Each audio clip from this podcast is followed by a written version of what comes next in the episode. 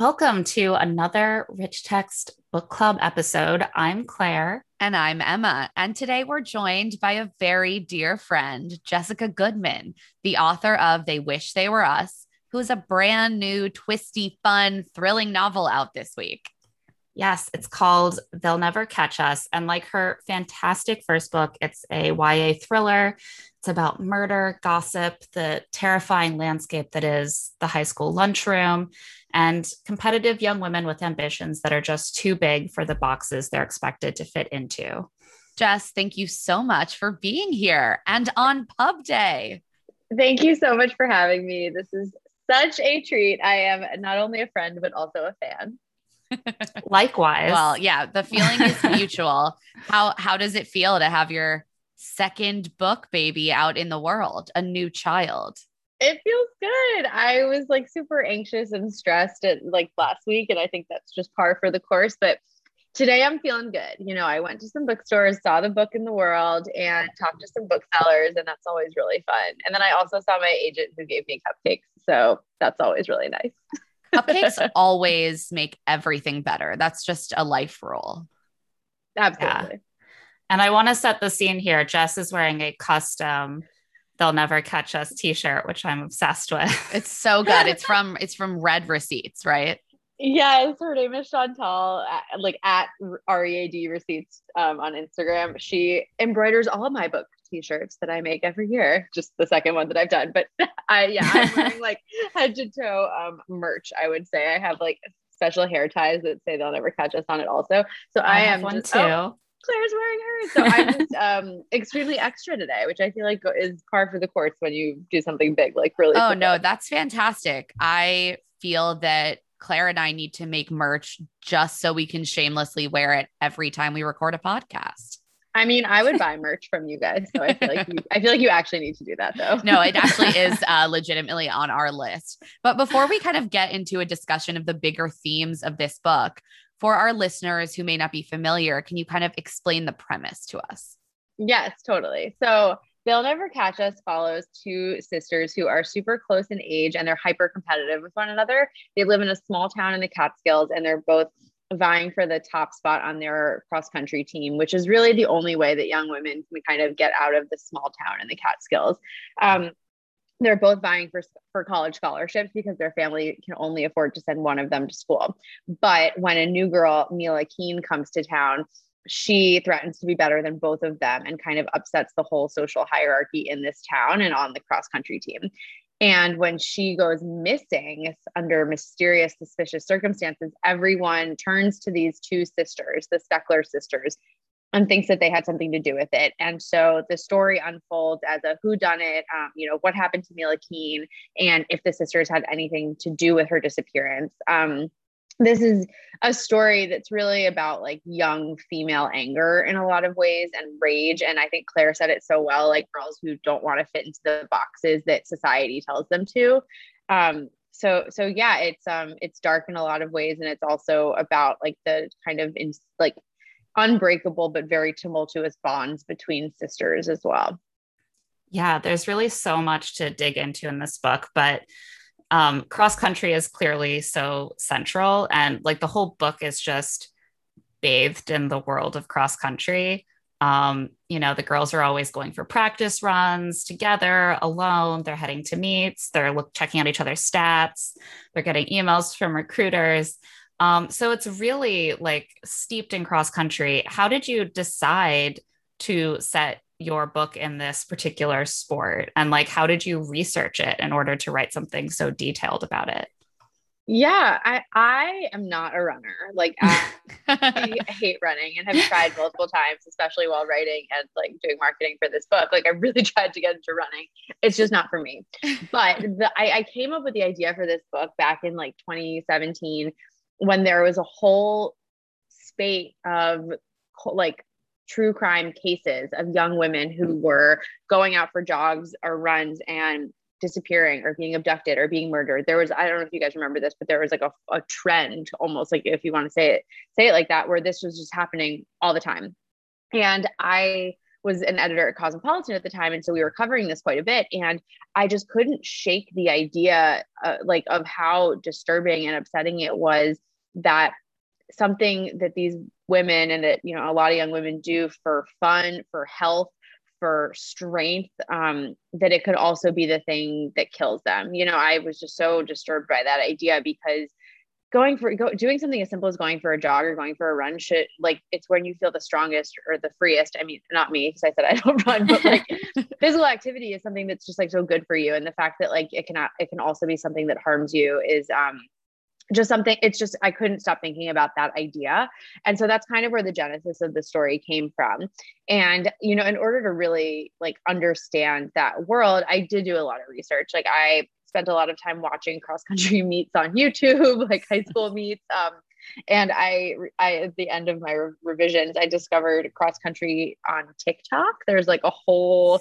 world of high school cross country stars, um, you know, on TikTok, and they like documenting their um, training regimens and the like the, the how muddy they get and like all of the crazy kind of like rituals that go on in, in terms of like getting ready for a meet or like bonding with your team. Um, and so that was like really helpful too because i could just kind of like live inside their world you know like these tiktokers are so intimate in a lot of ways when you're like in a girl's bedroom and she's like showing you like you know the sit-ups she does before she goes to practice and like all that stuff. So um, that really helped you can truly learn about anything on TikTok. It's amazing.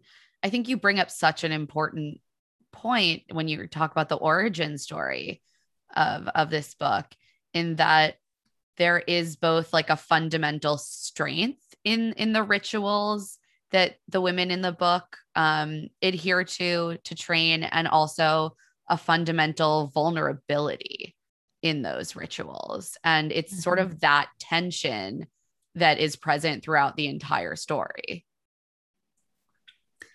Yeah. yeah. Sorry, True. go ahead. No, no, that's it. Yeah. I yeah. agree. One hundred percent. Yeah. And it's something that comes up a couple times because there are also these cold cases in the town where this is set from actually not that long ago, like 10 years before the events of the book. Um, there were several girls in relatively quick succession who were star cross country runners who disappeared while they were out for runs and who were later found to be have been murdered. And um and when it happens again these the women on the team the girls on the team are told that they are barred from going on training runs alone. And the reaction is you know on the adult side is we're protecting you like you're vulnerable to this the boys team isn't so they can keep running. Um, and for the girls it feels so deeply unfair that they're being prevented from doing what they want to do by this kind of rule. And i feel like that's like such an ongoing fundamental tension in in feminist dialogue is like how do we protect women from the violence of presumably men, um, without restricting their movement. Mm. Um, and it's hard to, it's hard. I mean, you just kind of capture that. It's hard to even know what the answer is. yeah. I mean, I certainly don't have an answer, but I definitely wanted to point out the hypocrisy of all of this and the fact that, like, there was like in, in the book there's like nothing like the boys aren't restricted from doing anything. They can just like keep going about their business. And i think when you're a teenage girl like that's when you really or at least for me that's when i really started to see like such distinctions in the ways that like coaches and teachers and all adults like treated girls and boys. Like it was it was just so unbelievably stark. Um and I think when you're that age, like you also like don't have all the answers, but like you're furious. Like at least for like you know my my girls in this book are furious at, at what's happening, and they feel powerless to do anything about it um, at that specific point in the book. Right, you're almost like in in this place of of burgeoning independence while at the same time you're still a minor you're you still have to adhere to rules that you didn't make um, enforced by people who aren't you and your peers and something else that they kind of push up against that, that we touched on is this question of of ambition and the power of female ambition and the way that women's ambition is both like feared and, and venerated. Um and you know you you point out a couple times in the book the ways that the open displays of competitiveness are celebrated on the boys team but the girls are expected to be like quiet and ladylike and contained. What sort of interests you about the way that ambition and competitiveness specifically are treated in girls?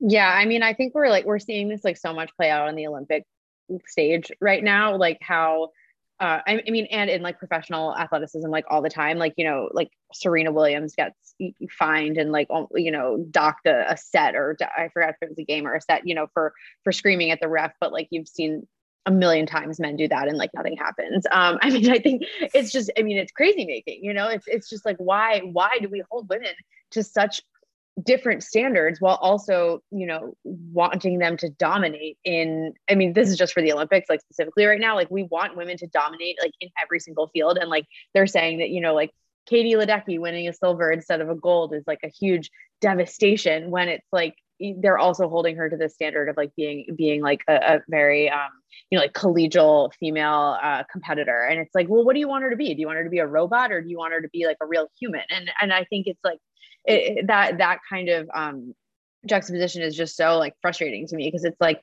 we're all human and athletes are human and to expect them to be anything but is so unfair to not only them but also like the, the future of whatever sport you're talking about. Um and you know like i said like i'm not really like an athlete in my own right. Like you know i played some tennis in high school but like you know i think it's just like watching this kind of stuff play out it's like you feel for these athletes. Like i mean and you know we're talking on Tuesday, July 7th, 27th. And that's, this is the day that, um, you know, Simone Biles pulled out, pulled out of the final. And, you know, I'm, I think there's a lot of questions about this and, and what's going on, but the, the kind of discourse around this right now is like so unfair to her, you know, it's, it's just like, God, like let this woman live. And, and I think right. it's, it's really hard when we put so much pressure on these people to be not only perfect, but also, um, you know, humble and feminine and, um, you know, ladylike in, in a lot of ways. And it's just bullshit.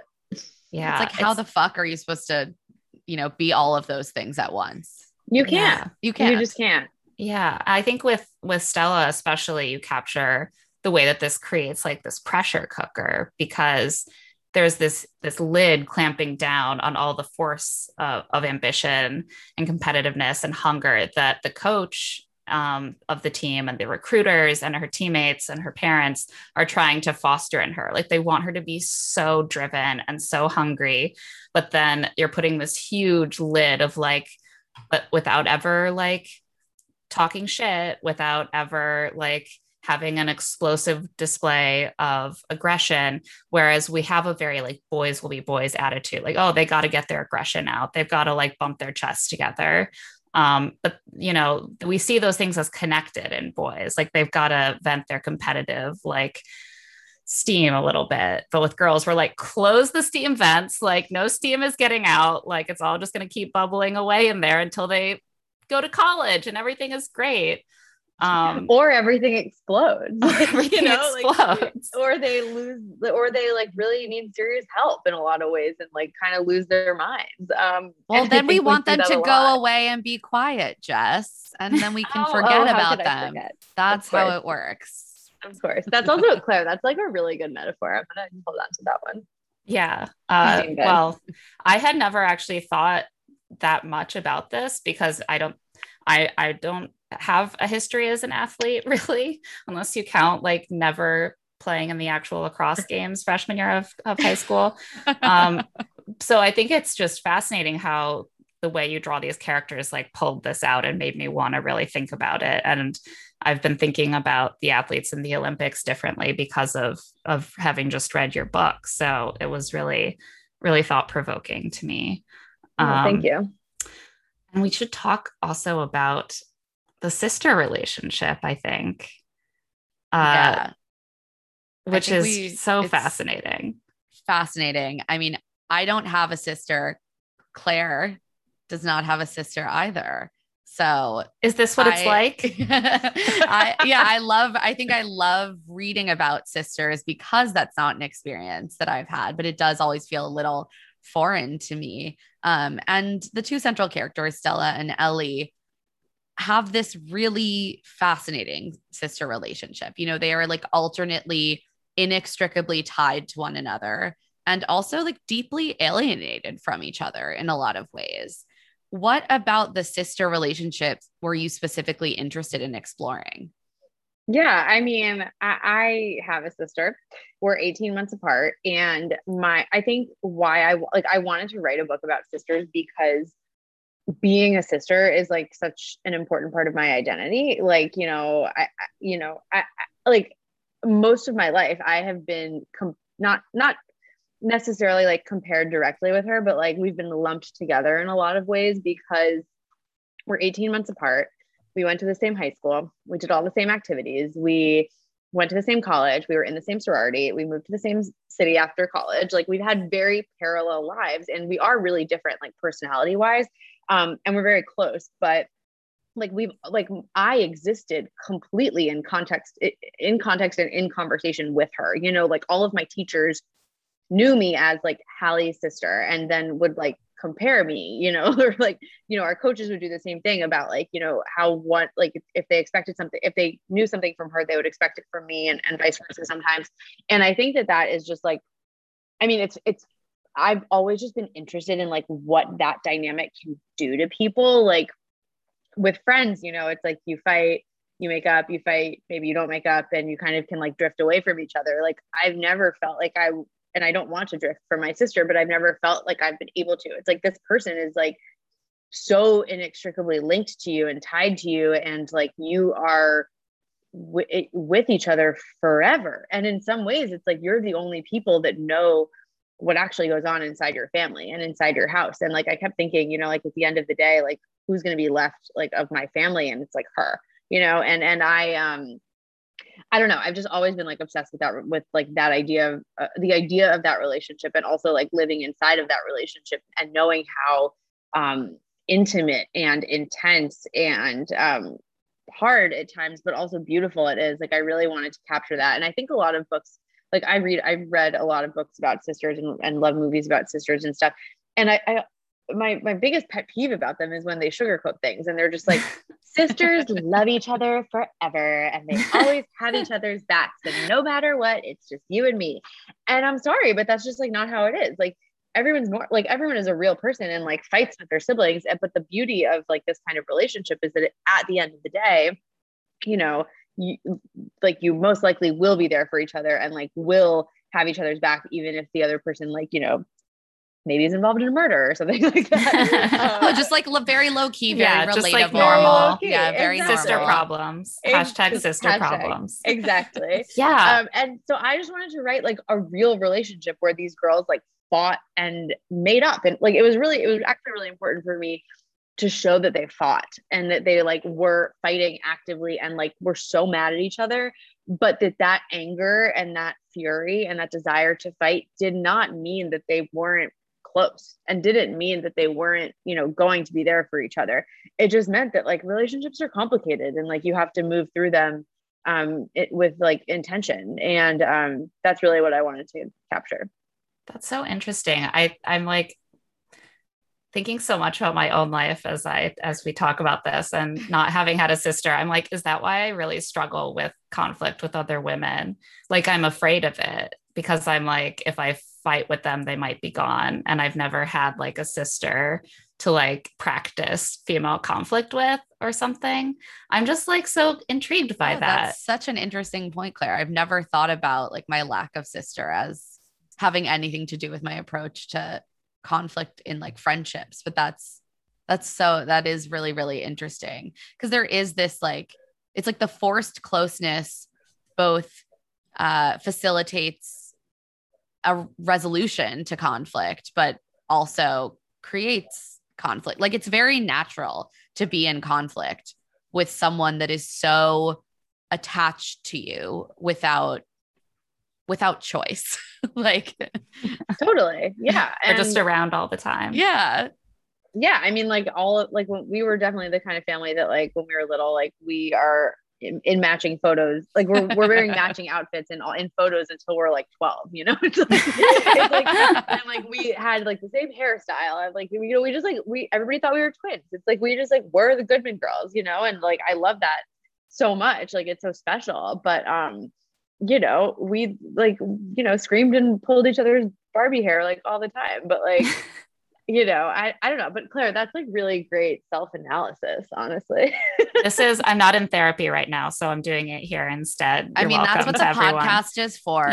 Um, we both get a lot of subsidized therapy from the yeah. podcast. um, yeah, it's interesting also that you say you wanted to like explore all these dynamics because it's not just Stella and Ellie, right? There's also their kind of like shadow um, twins of Raven and Shira, um, who are another sister pair. We only meet Raven, but Shira casts this huge shadow over the book because several years after the cold cases, the last cold case, she disappears while out running, and everyone thinks that she is the next victim. The killer is returned.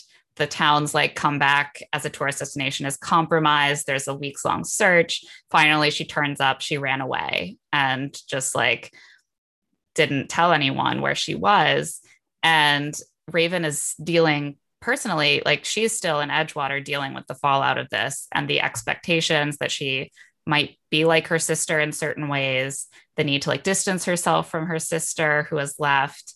And so they really take a different path where it seems like there's almost like a we're tied together in this way, but for self preservation, maybe we do have to have a real break between us.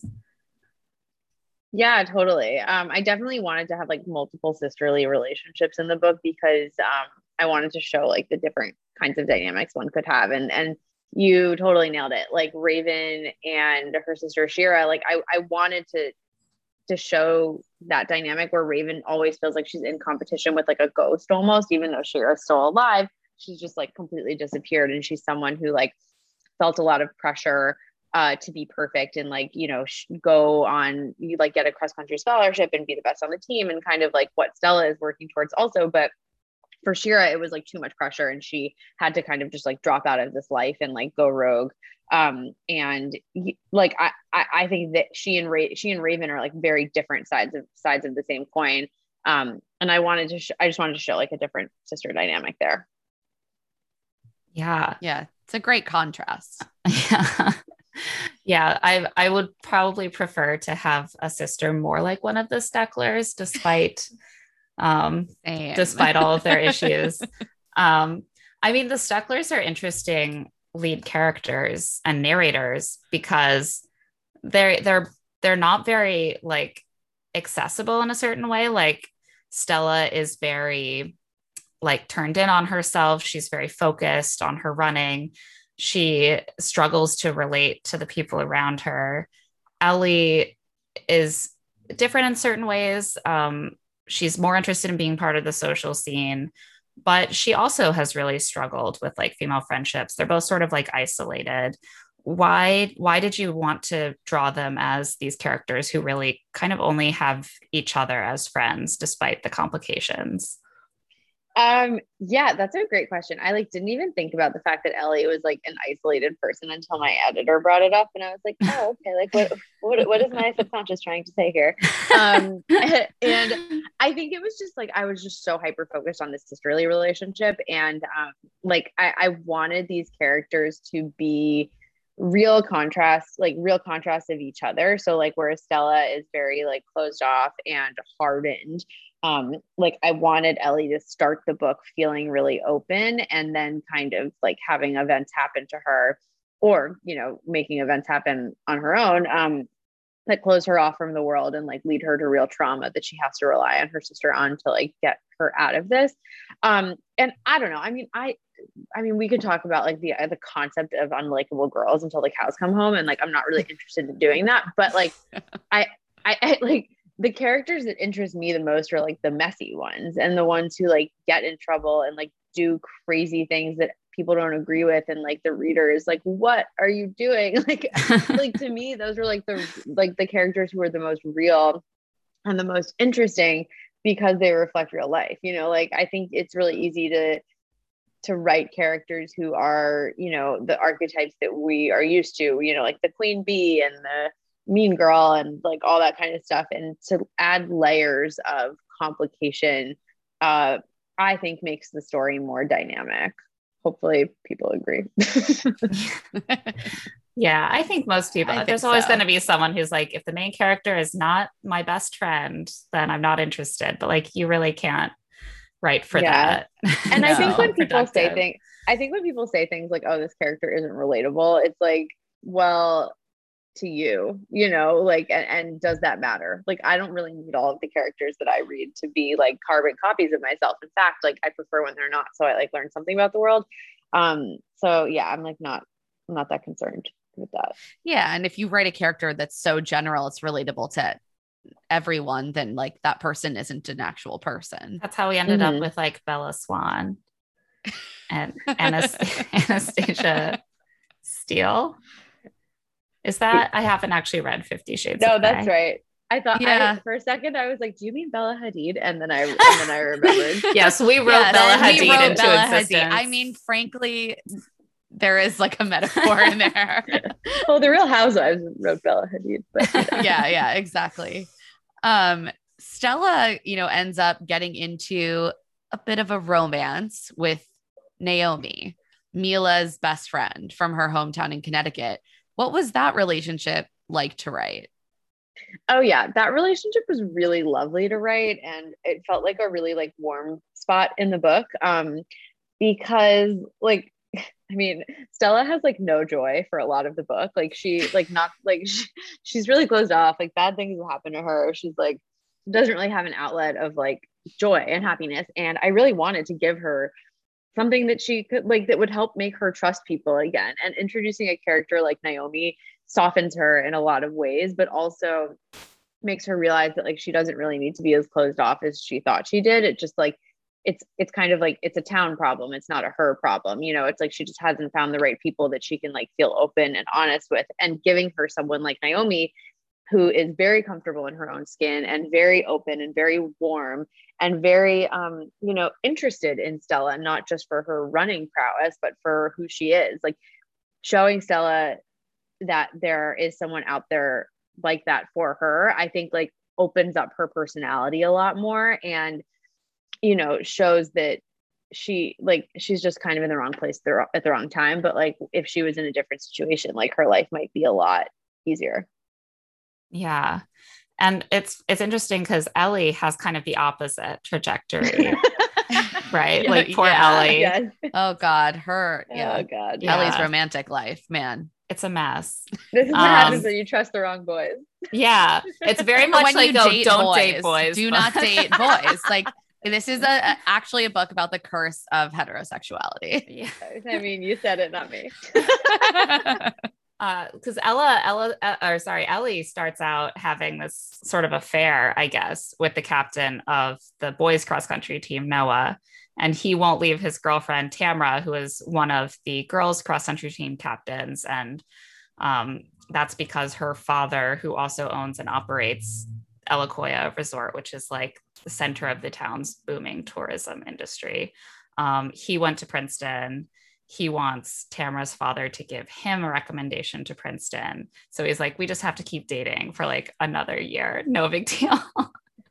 You'll wait for that.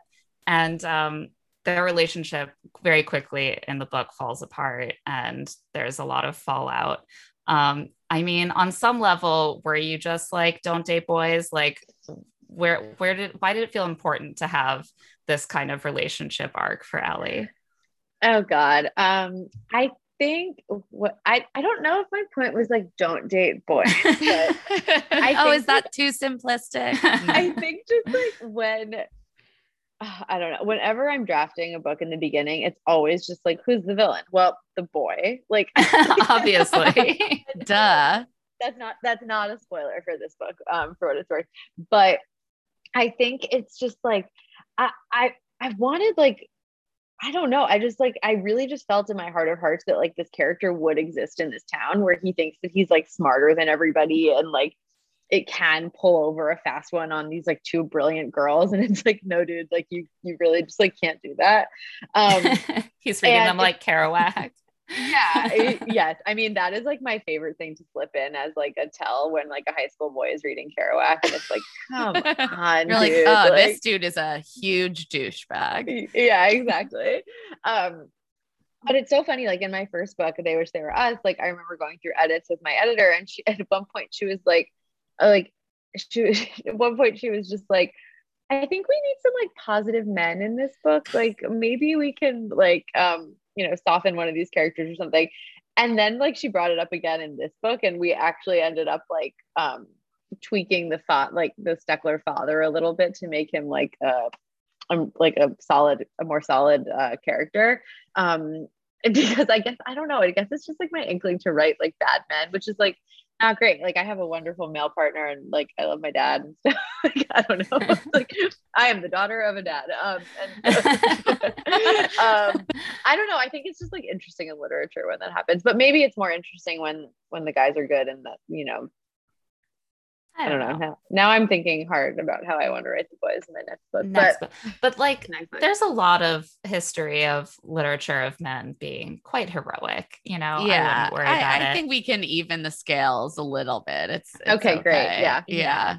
You have Um, our permission, Jess. Yeah. To write go for it. many terrible men is what we're Tell if your you want if you want to saying. read, okay, good. If you want to read some heroic men, just go read Kerouac. I guess. Yeah. yeah. I do think, yeah, but Noah, I think that character would exist. Like there is so much just unearned male entitlement that you see kind of frankly like at every stage of life as as a woman but definitely when you're coming of age sort of this like unearned confidence that a lot of boys especially i think like hallowed male athletes really um are are given by the their peers and the adults around them and i felt like that really came through in the in the character of noah Yeah, there's something about like the flip side of the way that the girls are very controlled and expected to control themselves. And part of the flip side of that is that men expect to assert their dominance by physically controlling girls. And you see that like more kind of gently depicted through like the coach and the the um detective who's leading the investigation kind of putting all of these restrictions in place for the girls. But you also see it in noah in this more like visceral teenage boy way um, where he expects to be able to like act out at the girls in a certain way and get away with it and like assert his power over them. Um, i also thought it was so funny that he was obsessed with getting an alumnus recommendation to princeton Oh yeah, you went to Princeton. I did. Um, sorry to everyone. Um, but like, and it's it's this running question for Ellie, like, why is he so fixated on Princeton and getting this recommendation? And um, partly, you know, it's just like that's no guarantee that he would get in. So he's like dating someone for a whole year, like for a like a maybe. But also, it's like it's so hilarious that all the girls are working so hard to get Mhm. running scholarships and like they're obsessing over their times. And Noah's like, I'm gonna go to Princeton. You know, I'm just gonna do that. I'm gonna like get a recommendation and just go there. That's just so hilarious to me. Yeah, I mean, y- y- yes, it's ridiculous. He's extremely misguided. what a t- misguided teenager. I'm yeah. never heard of those Never met him.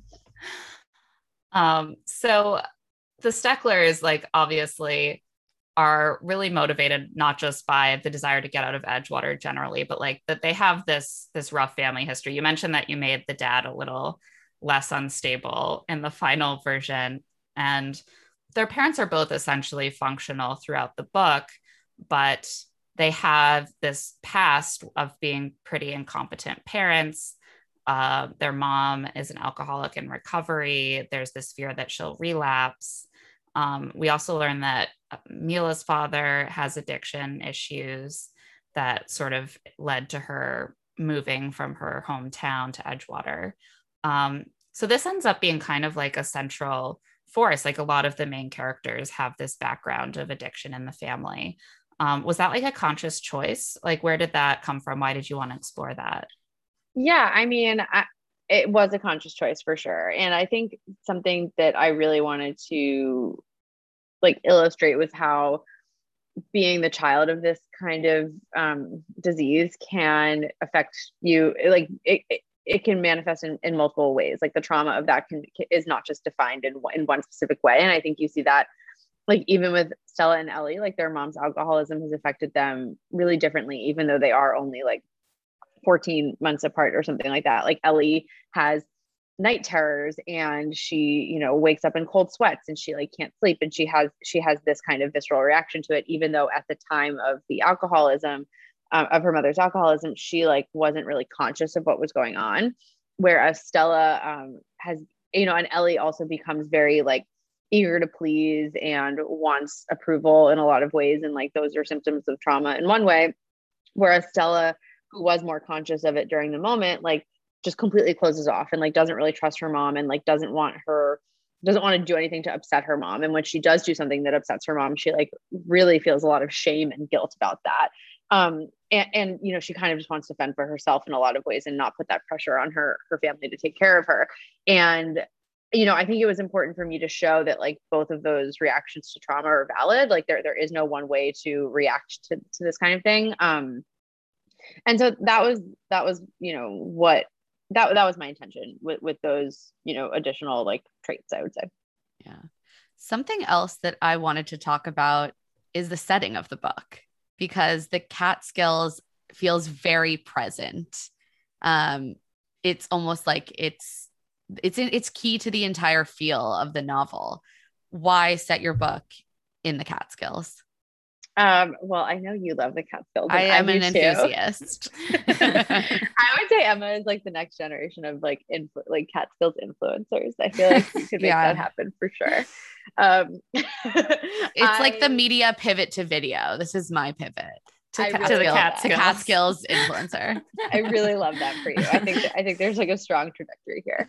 Um, I mean, look, I think the Catskills are like so beautiful and so gore, like just so full of life um, in the summer. And every time I've been there in the winter, it feels so different and spooky and scary and um, really kind of creepy in a lot of ways. And so it's like, I remember spending like a couple week weekends up there um, around when I was like thinking about this, about like starting to write this book. And I was like, oh my God, this would be like such a cool setting for this like to go to an area like you know i i am like a brooklyn yuppie and like i make fun of brooklyn yuppies in the book for like going up to these like small towns and being like ooh like let me have your natural wine and like let me buy your artisanal cheeses and like all this stuff but then kind of like dipping out when things get hard like in the winter like what i was saying mm. so i really wanted to write a story about a town that like feels like a vacation town when it's not vacation like eh, but but when it's not vacation like i love books that are set in those kind of places. Um, I think they're so interesting, and I just love like small town politics. But something I was also interested in was like the tension that a lot of these towns in the Catskills are going through right now, like where Brooklyn yuppies like are starting. I mean, this is accelerated a lot in the pandemic, but like Brooklyn yuppies like are starting to move up there or buy property there and like change the dynamics um and the you know the like the class level of these towns in a lot of ways and making you know it's like the gentrification of the mountains. Um and i was really interested in like what that looks like from the perspective of the people who live there um you know the people who are the people who welcome change but the people but also the people who who are like well i wish all of these things would go away and like what does this mean for our own like little economic engine? Um so i did a lot of research on like these these kinds of um the, the towns and like the demographics there and what what their pain points were. Um but also like I, I mean i think i one of my favorite parts of the book was writing um this this resort the Eloquia mountain resort which um, yes. um is yeah it's like this kind of like really it's like the luxury hotel of my dreams that um tamara johnson's family owns and it's like the economic engine of the town it employs like a lot of people and her you know the johnsons have built built it from like a tiny little motel into like the de- the travel destination with like a spa and basketball courts and tennis courts and you know like it's a wedding venue and whatever. I'm like now just describing it because I like love it so much and I like want to live there. But um like that part was so fun for me because the Catskills has such a rich history of hospitality. Like obviously, um, you know, there's like the Dirty Dancing era Borscht Belt family resorts that are kind of having like a comeback now. But um, in doing my research, like I also found that there was um, it, there was like one black owned hotel uh, or like a hotel resort up there in like the through from the 60s to the 80s, and it was like very popular with like um, you know like black people in New York like going up for the weekends and having these like incredible social experiences and like you know amazing live music and food and like all this stuff. And so um I wanted to like kind of just play around with that history because I find it like so fascinating. And there's so many cool books out there about like you know the the history of like hotels in the Catskills. It's just awesome. Oh my gosh, you're making me want to read all of those books because there is something so fascinating about the fact that the Catskills has been this kind of haven for marginalized communities that lived in the city. Um, and so, but in being that haven, there also is like a fundamental tension um, when the money that is is flooding into that town is uneven with the people who are there year round, and that's that's just a really fascinating tension that I think you capture in this book in a really great way. And it's it's a lot of fun as a reader to sort of feel transported there. Yeah, yeah. there's something so interesting about the. Uh, I feel like when you're coming from the sort of neoliberal, like white, bougie, middle upper class perspective, like gentrification, it's like, oh, we're making it it's better there now and that's good for everyone. And what you see with the the girls who grew up in this community and live there and and have roots there is that they're not benefiting from that enough to feel like they should stay. Like it's still a place for them to escape um and or where they might get pushed out. Um and those are kind of like the two things like it, either they're going to have to like flee because the conditions for people of their class or or general background are still not improving or they're not going to be able to afford to stay and that's kind of how the process goes. Um i did love the descriptions of that resort. I really i was like i want to go on so, vacation it was so fun to write. Yeah it was really fun. So i was just like just, i just want to like build my hotel like yeah. this book honestly, if I wrote fiction, the problem would be that it would all just be like, here's a beautiful setting where I would love to be, and everyone's wearing beautiful clothes that I would like to be wearing, and they're having conversations I would like to have. And everyone would be like, I don't understand why I'm reading this. But you balance it very well with all of the drama and tension, um, which is all, all you can ask. Well, thank you. I would read a book. I would just read a book of beautiful descriptions by you, though. I'll think about it. Um, you bring up the the black owned resort that kind of inspired you, and and Elokoya is run by the Johnson family, and they're black. Otherwise, Edgewater is mostly depicted as quite white, at least the characters that that we get to know. Um, aside, I guess, from Mila, um, and you know, t- they're neither of them are like kind of characters we know in the sense of you know they're not narrators. They're they're a little bit more at arm's length. Um, what were you looking to explore with like tamara's family and their role and and with these two characters um, more generally about how their race played a role in this setting?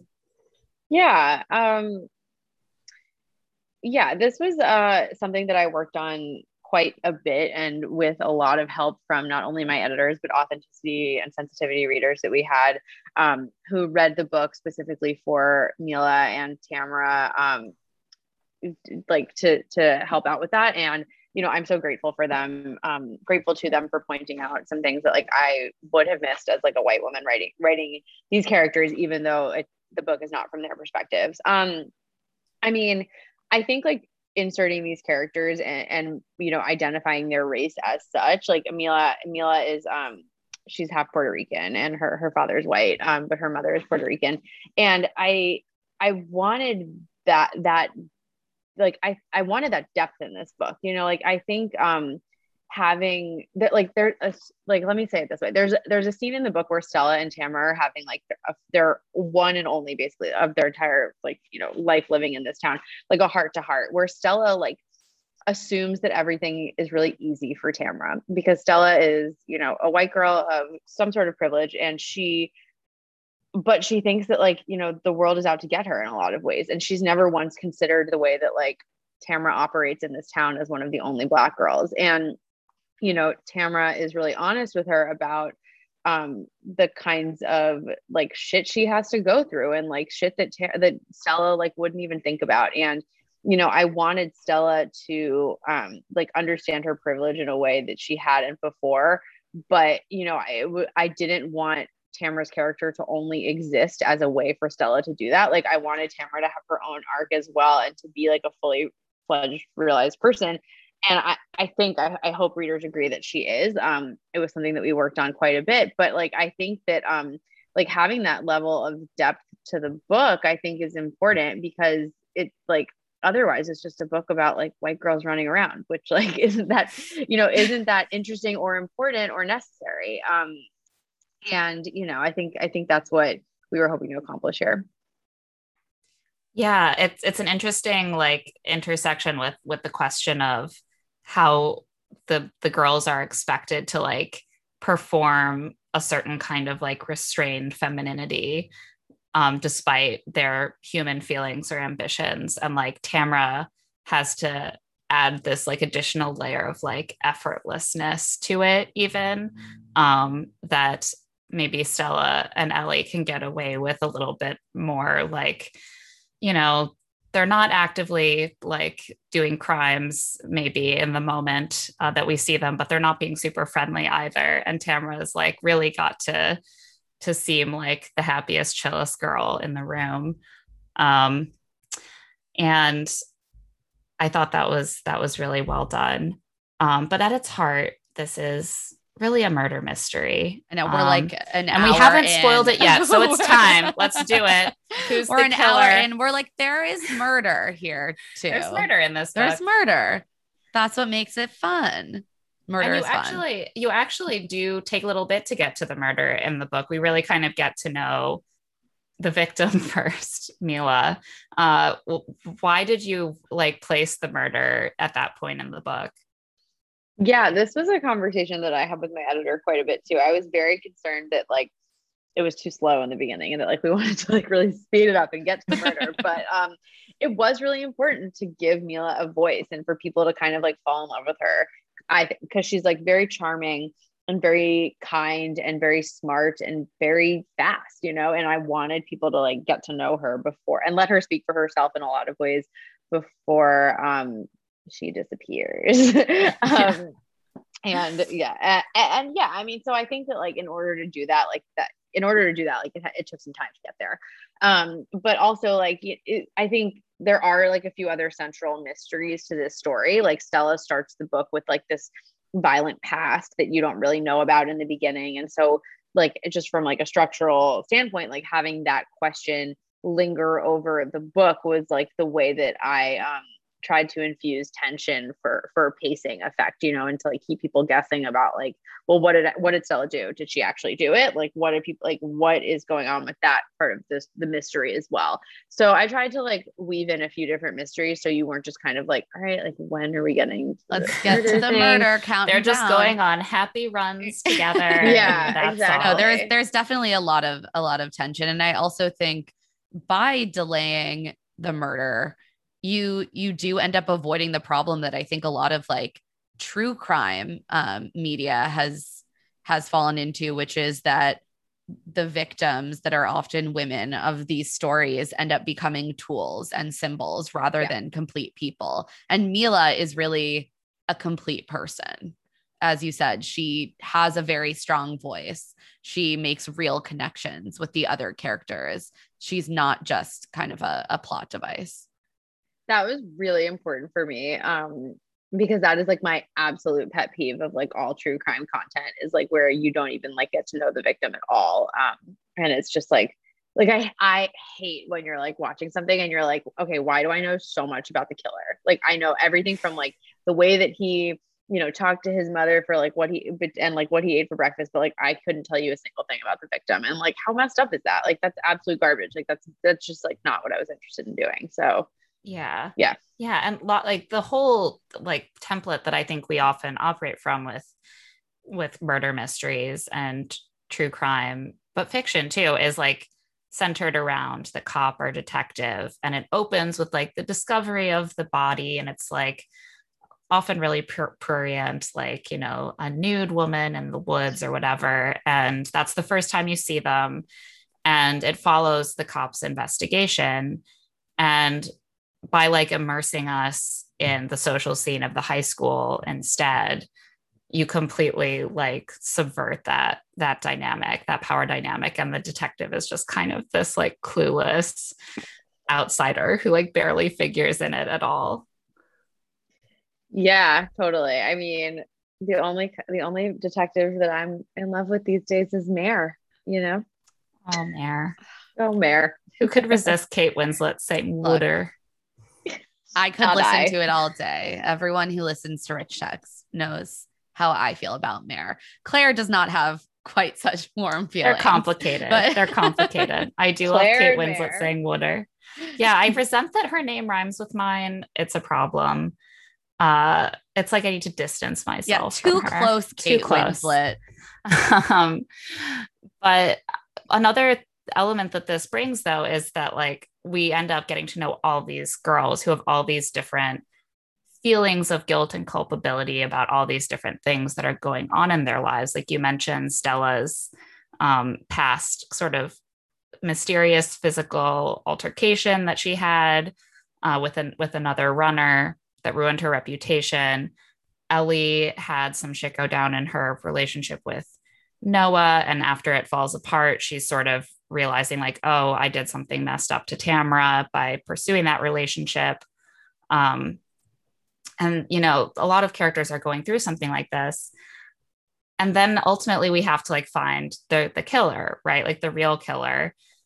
And i just i don't know. I, I was left kind of wondering like how do you approach the question of like of guilt for these young women? Like separating the question of young girls make mistakes they have flaws they have ambition they have desires that are selfish um, and that's human and they should be able to like make those and move on with their lives.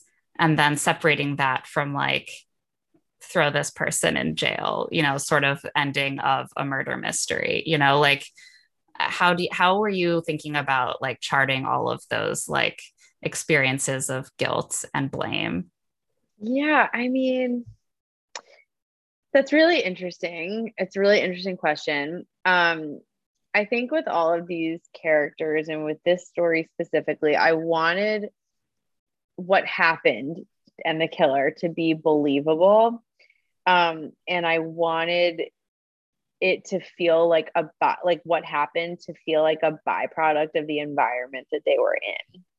So what I mean by that is that like Edgewater and the cross country team is like a very competitive, very um like nasty environment. And these girls felt like they had to do whatever it took to win and get out and be the best. And i think that that often like was misguided. Uh, like you know their decisions were misguided in a lot of ways obviously.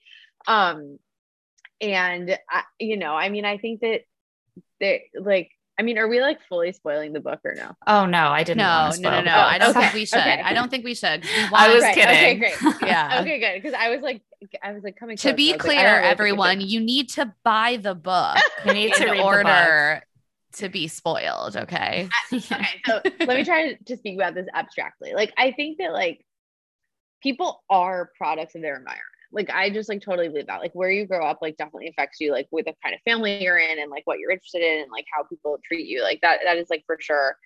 It just like affects your decision making, I think. And like what happens in this town and on this team, like drives some people to make really bad decisions and they should be held accountable for them. But I think like they're like those things don't exist in vacuums. You know, it's like when you want to look at like what's happening in a certain town or like what kind of crime like i mean look honestly like Mare of easttown is like a pretty good example of it it's like you want to look like why like why do bad things happen in in easttown and it's like it's not because of like one rotten apple. It's like you look around and it's like, okay, what are the people doing here? Like, what's going on? Like, what are the economics of the town and what's the industry like here and where are the jobs and you know how are people treating each other and like I think you just like can't divorce um, the actions from from the setting in a lot of ways. So like by by put like pl- it's almost like you place these people in Edgewater where my book is, and it's like, well, what do you expect to happen? You know, it's like mm. they, they, are predisposed disposed to like anger and rage, and um, they're put in a put in a world where that doesn't um, appreciate that and like doesn't have a way to doesn't foster like constructive ways of dealing with those emotions. So like, what's going to happen when they get angry? Like bad things, you know yeah, a lot of desperate people. I don't think that's a spoiler. Everyone no. in the book is essentially it's, desperate. a desperate person. Yeah. that is all like, desperate. Des- that is very much not like, a spoiler. Um, yeah, and, I was gonna say, could, could, you sense my desperation of like oh. living in the pandemic? Well, like, like I have to leave my apartment Edgewater, Edgewater. Yeah. yeah, yeah, We are we are all cloistered beings now in some exactly. way, both emotionally and physically. So this is what the pandemic has has wrought. Mm-hmm. um, and something else we wanted to bring up is, you know, both of your books, their titles start with the word they. And that feels really fitting because they both sort of explore the dynamics of being inside and outside of specific groups. Why is that a dynamic that you seem to be repeatedly drawn to? Like being inside a tight clique surrounded by a bunch of outsiders sort of peering in. I just think group dynamics are like fascinating um, especially co-ed dynamics um, like i'm particularly interested in the power dynamics between young women and men um, and like how women how young women like and girls just kind of like are able to like find their own agency in those groups because I felt like when I was growing up, like it, it, it seemed really hard to do that. Um, and yeah, I mean, I think just like groups are great for storytelling because they're so messy and there's so much action and there's so many conversations that can happen. Like, I think it's really awesome and and like impressive when people have like really small casts in their book. Um, be like because I can't do that. Like, I need I need just like a lot of people for my main characters to like bounce around with and like get messy and get, you know, like have crazy altercations with because um that's what feels like most natural to me. But you know, I I I just I just feel like that's where like that's my sweet spot um in terms of like storytelling where I'm like, okay, like what other kinds of characters can we introduce to kind of like mess this up for them? Yeah, it's very there's like your books have a great like gossipy feel. Like that feel like the the the, the element of like you're watching other people's high school drama play out is so satisfying. It really uh, is. As disturbing uh, as that sounds. Another thing that I desperately missed during quarantine not enough yeah, gossip. Not so, enough gossip. Oh my God. So much yeah. gossip. I need it. Thank you for writing some gossip to fill You're the so void welcome. for me personally, is what I'm saying. yeah, you can get really into this like Catskills high school drama. That that'll be good for you. yeah. Also, like I was such a such a nerd in high school. Like I didn't even experience it then. So it's like I'm reliving my youth and it's much more exciting this time. more murder, definitely. Me too. uh, and both of your novels have also, of course, like focused really closely on teenage girls. Why? Why do you think that they're so compelling for you to write like as central characters in these books? Um, great question. I think that there's just like not enough content out there about teenage girls um, and like the complexities of girls. Like we have read so many stories about boys and men, um, as you said earlier. And I think that there's just like still so much, so many more young women that I want to read about and that I want to write about. Um, and I think also just like when you're a teenage girl, like when you're 16, it's like, oh my God, your emotions are like level 10 all the time. Everything is so high stakes.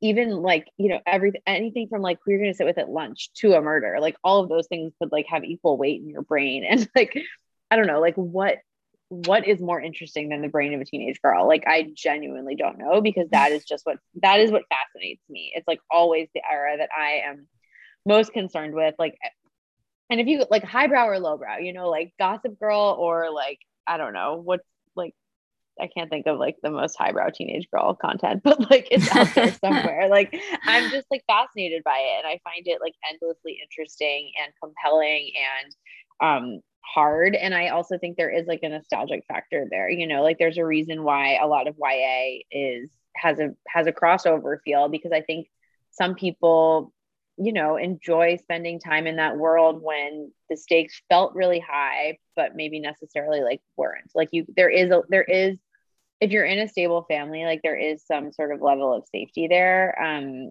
and a lot of my characters are in stable families even if they um think that they're not or if they've had unstable periods. And so like i think that there's just something kind of like nice about being like cocooned in safety even if mm-hmm. you are going through something like a town murder. Like you know it's like it's just a different level of um, independence at that at that age. But it's hard because you're also like struggling you're like so obsessed with like being independent and like getting out on your own but like having the ability to like fall back into safety um it's i mean it's just hard it's and it's inter- it's just interesting to me i'm like i could like talk, i could keep going forever but that's why and that yeah. tension is sort of universally relatable it's probably the the same reason that we all really love olivia rodrigo's yes. album even yes. though we are old you know there is there is something about teenagehood that you can tap back into almost like on command. Um, yeah. And you capture that really well. And like, I don't want to listen to pop music about